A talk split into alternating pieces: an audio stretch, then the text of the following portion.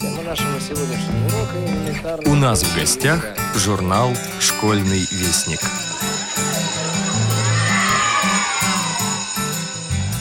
Здравствуйте, уважаемые радиослушатели! У микрофона старший редактор журнала «Школьный вестник» Наталья Кочеткова. А значит, вы услышите анонс четвертого номера за 2019 год. Не так давно, в начале 2018 года, Департамент труда и социальной защиты населения города Москвы создал Центр социокультурной реабилитации инвалидов Диана Гурцкая – Одна из форм его работы – это организация и проведение различных творческих фестивалей. Самый крупный проект центра – это фестиваль «Инклюзивная Москва». Его основные участники – дети, хотя по правилам проведения фестиваля участвовать в мероприятиях проекта могут люди с инвалидностью в возрасте от 5 до 55 лет с московской регистрацией. Фестиваль проводится по нескольким номинациям и в три этапа. Наш корреспондент Мария Сафонова побывала в этом замечательном месте, поинтересовалась о планах и мечтах у идейного вдохновителя и создателя Дианы Гурцкая и написала об этом статью «Реабилитация – это не только медицина». Один из важных вопросов, который встает перед родителями незрячего ребенка, это обучение в обычной школе или специализированной. Зачастую принять решение в ту или иную сторону бывает непросто, и приходится прибегать к помощи соответствующих специалистов и консультантов. Интересен и зарубежный опыт решения данного вопроса. Илья Бруштейн побывал в деревушке Халигенброн на юго-западе Германии, где в 1868 году в католическом монастыре святого Франциска была основана школа слепых, которая успешно существует и развивается по сей день. Познакомился и побеседовал с ее директором Дитмаром Штефаном и руководителем консультационного отделения Лизой Беллер. Именно туда обращаются родители, когда встает вопрос – инклюзия или спецшкола. О том, как строится работа в учебно-реабилитационном и консультационном центре, вы можете узнать, прочитав первую часть статьи «Слепота – это вызов», который мы принимаем. 18 апреля в конференц-зале Нижегородской гостиницы «Маринс Парк Отель» прошел финал второго всероссийского конкурса по невизуальному использованию мобильной техники словом и жестом. На мероприятии собрались выпускники мобильных школ из 24 российских республик, краев и областей. Самому младшему участнику едва исполнилось 14 лет, а самому взрослому приблизилось к 60. Чтобы попасть в финал конкурсанта, пришлось выдержать жесткий отбор на региональном этапе. Социальный проект «Универсальный мобильный помощник» действует уже третий год. Благодаря ему в рамках специальной школ мобильности свыше 300 незрячих и слабовидящих пользователей из 20 с лишним регионов России открыли для себя уникальные возможности сенсорных устройств на базе операционных систем iOS и Android. Дмитрий Померанцев в своей статье «Одно дерево, две совести и четыре ноги» подробно описывает – как проходил финал конкурса, какие испытания пришлось преодолеть каждому участнику, какие новшества и изменения были в этом году в программе и как оценивают конкурс сами конкурсанты. Поэтическая волна порадует вас стихами Ревката Гордиева и Алексея Недогонова – в рубрику для самых маленьких наших читателей «Азбуки Веди» вошли стихи молодой поэтессы и врача из Рязани Ирины Иванниковой и сказка Вильгельма Гауфа «Маленький мук». Ирина Иванникова «Старая плита». Пыхтела старая плита. Ах, стала я теперь не та, морально устарела. Меня заменят скоро той, недавно купленной плитой. Но раз такое дело – я там, куда меня сошлют, затеплю кухонный уют и накормлю горячим. Ну вот, увозят. Не серчай, ты будешь кипятить нам чай по вечерам на даче. Продолжение повести Татьяны Корниенко «Последний шанс», специально написанный для нашего журнала, вы также сможете прочитать в этом номере. Начало опубликовано в третьем номере за 2019 год. Георгиевская ленточка стала одним из главных атрибутов Дня Победы в Великой Отечественной войне, самого уважаемого праздника в нашей стране.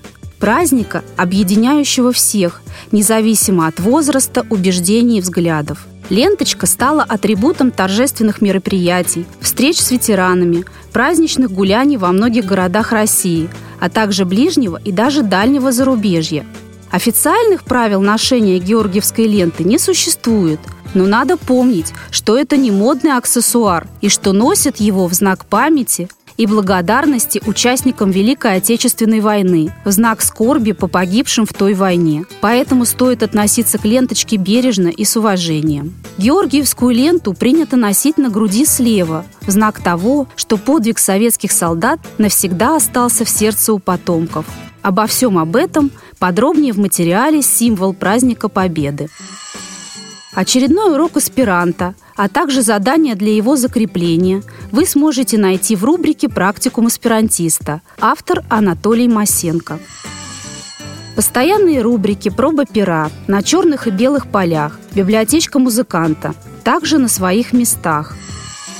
Брайлевский номер содержит рельефно-графическую иллюстрацию икона Николая Чудотворца – Спасибо за внимание. У микрофона была Наталья Кочеткова. До новых встреч. Мария Сафонова. Реабилитация творчеством. С приходом первых апрельских дней что-то неуловимое носится в воздухе. И нам хочется отложить подальше даже самые важные дела. Озорные солнечные лучи прыгают с плеча на плечо прохожих, мол, попробуй, догони – и ты за ними. Шапку долой, шарф и перчатки ни к чему. Весна. Короткое слово, всего пять букв, но сколько с ней приходит надежды и счастья. Самое время начать что-то новое и интересное. Но сначала неплохо бы покончить со старым. Особенно это касается тех, кто не избежал липучек простуд. Что же делать? Набираться сил. Укрепить и тело, и дух помогут витамины и прогулки по паркам и лесам. Будет особо полезно сделать дома генеральную уборку. Расстаться с зимней пылью и обязательно хорошо выспаться. Сериалы и блуждания по соцсетям лучше отложить до каникул. А чтобы вновь не подцепить какую-нибудь вредную бациллу, не забывать мыть руки. Вот вам план реабилитации после зимнего гриппа. Термин «реабилитация» обозначает восстановление здоровья, устранение последствий перенесенной болезни. Реабилитация включает в себя комплекс медицинских, психологических, социальных и других мероприятий. В реабилитации нуждаются все, кто перенес тяжелое заболевание или травму, пережил утрату близкого человека или потерю зрения. Главной целью реабилитации является обретение возможности жить, трудиться и радоваться каждому дню. По всей России работают специальные центры, созданные для помощи тем, кто оказался в сложной ситуации. Один из таких центров начал свою работу недавно. В начале 2018 года Департамент труда и социальной защиты населения Москвы создал Центр социокультурной реабилитации инвалидов «Дианы Гурцкая». Одна из форм работы этого особенного реабилитационного центра – организация и проведение различных творческих фестивалей. Самый крупный проект центра Дианы Гурцкая – фестиваль «Инклюзивная Москва». Его основные участники – дети, хотя по правилам проведения фестиваля участвовать в мероприятиях проекта могут люди с инвалидностью в возрасте от 5 до 55 лет с московской регистрацией. Фестиваль проводится по нескольким номинациям. Вокальное исполнение, жестовое пение, инструментальное исполнение, танцевальное исполнение, театрализованные постановки, художественное чтение, авторское слово. Фестиваль «Инклюзивная Москва» проводится в три этапа. Первый проходит во всех регионах столицы – по его результатам в каждом административном округе определяются по 12 лучших номеров. Второй этап – окружные фестивали. Здесь уже зрители определяют своего фаворита. Одного участника, того, кто будет представлять их округ на завершающем этапе – гала-концерте с участием звезд эстрады в декабре 2019 года. И, конечно же, на каждом мероприятии присутствует Диана Гурцкая – Певица тоже кого-то отметит. Жюри назовет своих победителей, и эти дети примут участие в гала-концерте. А некоторые в дальнейшем будут приглашены на фестиваль «Белая трость». У Центра социокультурной реабилитации инвалидов Дианы Гурцкая есть еще один интересный проект – фестиваль классической музыки «Бородинские звездочки». В феврале 2019 года он проходил уже во второй раз и был посвящен Дню защитника Отечества. В галерейном концерте выступали юные музыканты с ограниченными возможностями здоровья и их здоровые сверстники. Всем этим центр Дианы Гурцкая занимается, несмотря на небольшой штат сотрудников и отсутствие постоянного помещения – тем не менее, планы у центра обширные. Открытие студии танца, в том числе танцы на колясках, развитие театрального и исполнительского направлений, художественного дизайна, организация детской вокальной студии. Создатели и сотрудники центра предлагают участникам возможность для самореализации. Выявление и развитие своих способностей – важный момент в жизни каждого человека, поскольку из этого складывается поиск себя и своего места в жизни. Дать каждому ребенку понять, что он нужен – это главная цель, которую преследуют создатели Центра социокультурной реабилитации – о планах, творчестве, вдохновении и о большой мечте мне удалось поговорить с Дианой Гурцкая. Лицом, сердцем и улыбкой Центра социокультурной реабилитации. Как и когда у вас появилась идея создания Центра? Когда я начинала заниматься музыкой, мне не все удавалось. Было много трудностей. Есть некий стереотип вокруг людей с ограниченными возможностями. А в годы моей юности тем более – Поэтому я прекрасно понимаю, с чем приходится сталкиваться людям с инвалидностью. У меня всегда была мечта, чтобы дети и взрослые, все, кто хочет заниматься творчеством, имели такую возможность. Слава богу, у нас многое меняется в жизни, и государство прилагает усилия, чтобы нам, людям с инвалидностью, жилось хорошо. Мы могли получить образование, заниматься любимым делом, чего-то добиться в жизни – Теперь, когда Центр социокультурной реабилитации начал работу и моя мечта осуществилась, что я могу сказать, кроме благодарности? Конечно, я благодарна Господу Богу и всем, кто помогал мне и помогает по сей день. У нас большие планы, и я уверена, что многое нас ждет впереди. Для кого был создан центр? Кому вы прежде всего хотите помочь? В нашем центре любой ребенок может заниматься творчеством, независимо от того, по зрению ли у него инвалидность или любая другая жизненная ситуация. Ваше учреждение называется Центр социокультурной реабилитации. Что для вас значит реабилитация? Конечно, реабилитация может быть разной. Социокультурная позволяет детям заниматься музыкой и творчеством, а через эти занятия социализироваться – для меня в некотором смысле реабилитироваться значит получить возможность осуществить свои мечты. По каким критериям вы оцениваете выступающих? Мне вообще трудно кого-то оценивать и говорить, что один лучше, а другой хуже.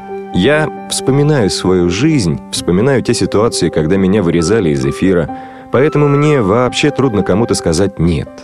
Для меня главное – это желание. Когда человек хочет к нам прийти и рассказать о себе через свое творчество, будь то художественное чтение, вокал или игра на музыкальных инструментах, мы всегда готовы помочь и подсказать. Для меня важнее их стремление, желание выйти на сцену и рассказать о себе. Их радость – это мое личное счастье. Что вы чувствуете после каждого концерта? Я думаю о том, чего я добилась в своей жизни, и понимаю, нет ничего, что сделало бы меня героем на их фоне. Я учусь у этих ребят. Они мне дарят счастье. Когда я стою вместе с ними на сцене, когда мы вместе поем, я благодарю Бога за то, что они у меня есть. Не знаю, что делала бы без них. Их улыбка, которую я не вижу, но могу чувствовать, это то, что меня вдохновляет. Конечно, вопросы образования являются ключевыми в дальнейшей жизни любого – это влияет и на возможность дальнейшего трудоустройства, и на то, сможем ли мы ощущать себя частью общества. Поэтому так важно для каждого, особенно ребенка, искать и находить себя, добиваться поставленных целей и, самое главное, помнить о том, что все возможно.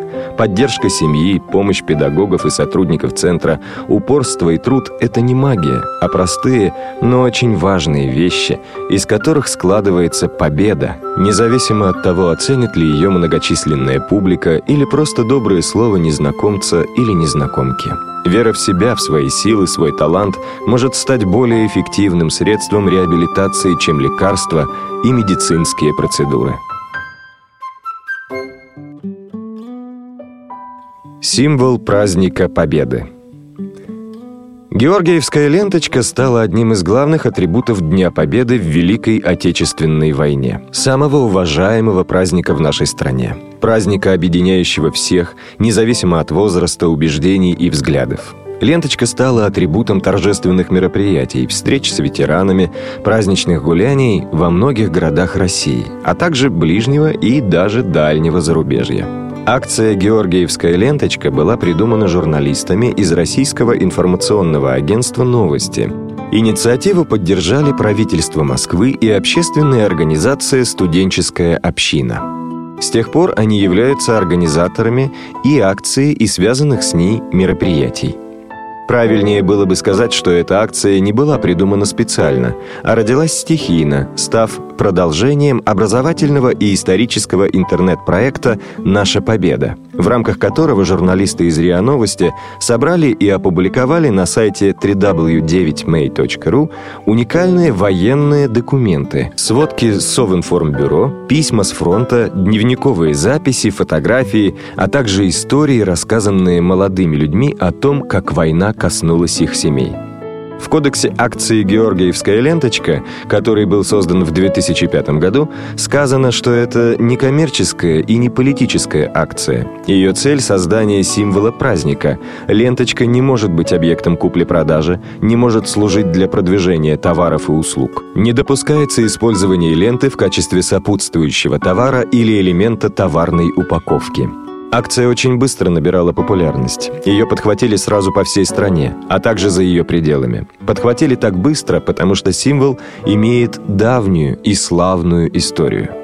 Знаменитый русский военный орден Святого Георгия, боевая, исключительно почетная для русских офицеров награда, был официально учрежден 26 ноября 1769 года. По статусу он давался только за конкретные подвиги в военное время. Носить его полагалось на ленте шелковой, о трех черных и двух желтых полосах. В России они являлись цветами императорскими, государственными, соответствовали черному двуглавому орлу и желтому полю государственного герба. Впоследствии за ней и закрепилось название «Георгиевская лента». Орден был разделен на четыре степени. Первая степень ордена имела три знака – крест, звезду и ленту, состоящую из трех черных и двух оранжевых полос, которая носилась через правое плечо. Вторая степень ордена также имела звезду и большой крест, который носился на шее, на более узкой ленте. Третья степень – малый крест на шее, четвертый – малый крест в петлице. Орден Святого Георгия первой степени был чрезвычайно почетен и редок – об этом красноречиво говорят такие цифры. Высшим орденом Российской империи, орденом Андрея Первозванного, были награждены более тысячи человек. А первой степенью ордена Святого Георгия за всю историю его существования всего 25 человек. Полных георгиевских кавалеров, то есть тех, кто имел все степени ордена, с четвертой по первую, были всего четыре человека – с 1849 года имена георгиевских кавалеров начали записывать на мраморных стенах Георгиевского зала Большого Кремлевского дворца. Их можно прочесть и теперь.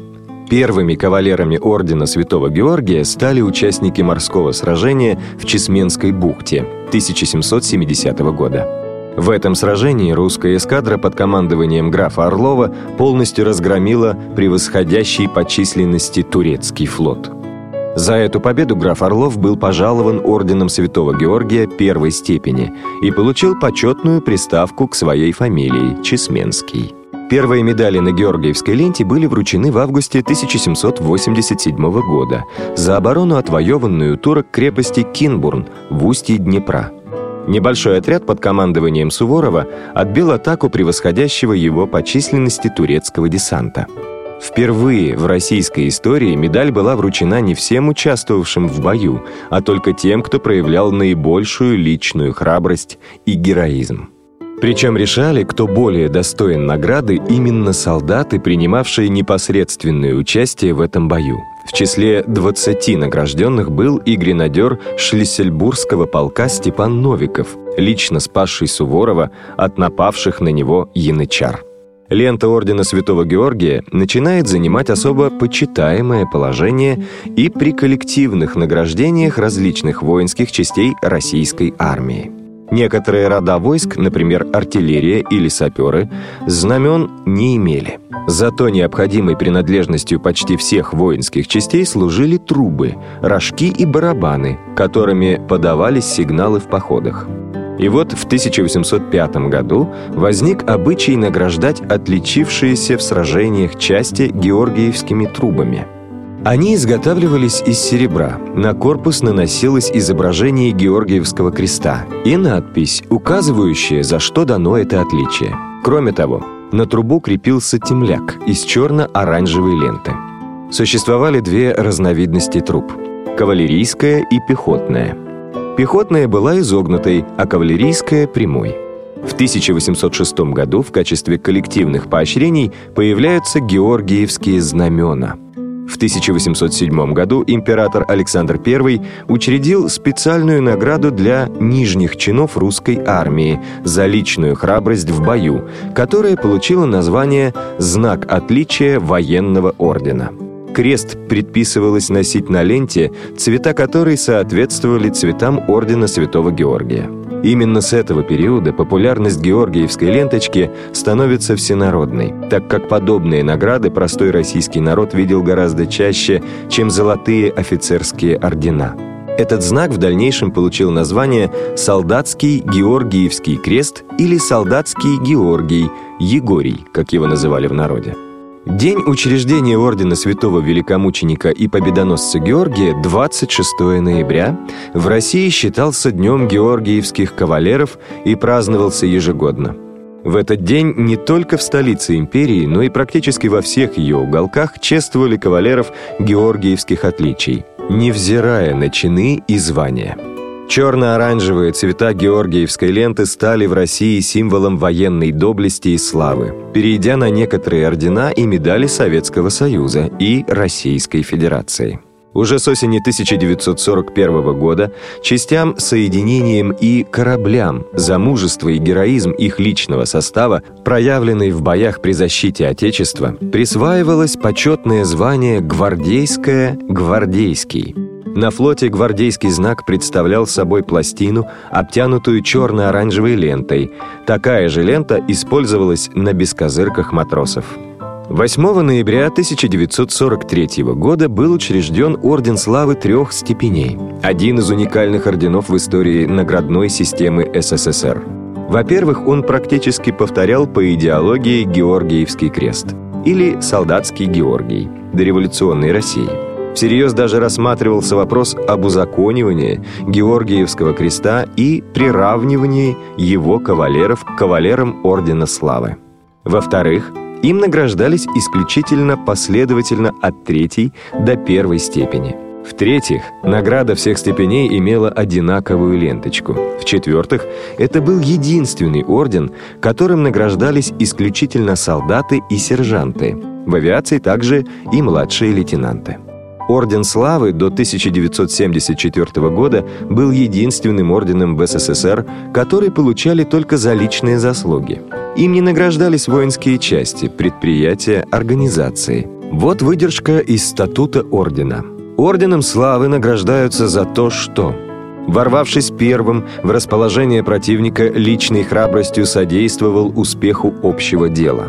Находясь в загоревшемся танке, продолжал выполнять боевую задачу – в минуту опасности спас знамя своей части от захвата противником. В бою огнем противотанкового ружья вывел из строя не менее двух танков противника. Уничтожил ручными гранатами на поле боя или в тылу противника от одного до трех танков. Презирая опасность, первым ворвался в дзот, дот, окоп или блиндаж противника, решительными действиями уничтожил его гарнизон. В результате личной разведки установил слабые места обороны противника и вывел наши войска в тыл противника. Лично захватил в плен вражеского офицера. Будучи ранен, после перевязки снова вернулся в строй.